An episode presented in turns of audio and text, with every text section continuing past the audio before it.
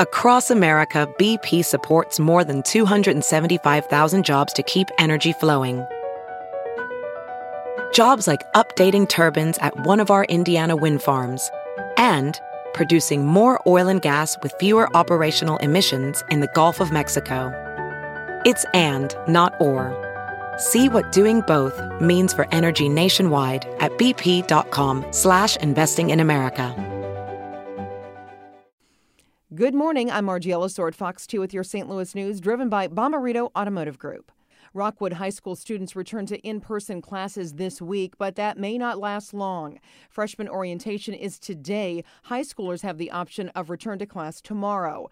But in a message last night from Superintendent Dr. Mark Miles, says everyone should prepare for a possible return to remote learning. He says it could come at short notice. Current quarantine numbers are resulting in staffing shortages. The district may not be able to support in person learning.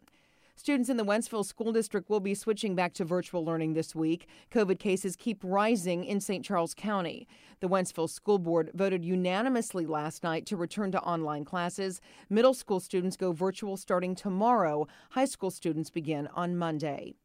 Another record setting day for COVID hospitalizations in the St. Louis area.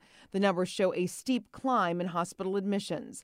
The latest number, 114, a single day record. In Franklin County, where more than 100 cases have been reported in each of the last three days, a record 657 patients are hospitalized.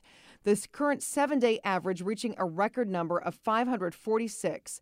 Task Force head Dr. Garza says it fuels for the virus is coming from social social gatherings. From the Fox 2 Weather Department, what a difference a day makes. Instead of 60s this morning, we are in the 30s and 40s. Instead of 70s this afternoon, we will reach to the low to mid 50s. Plenty of sunshine on the way, though, and although it's much colder, it is closer to normal. Rest of the week will be dry and mostly sunny with near normal temps in the 50s to lower 60s. The next chance for rain will be on Saturday.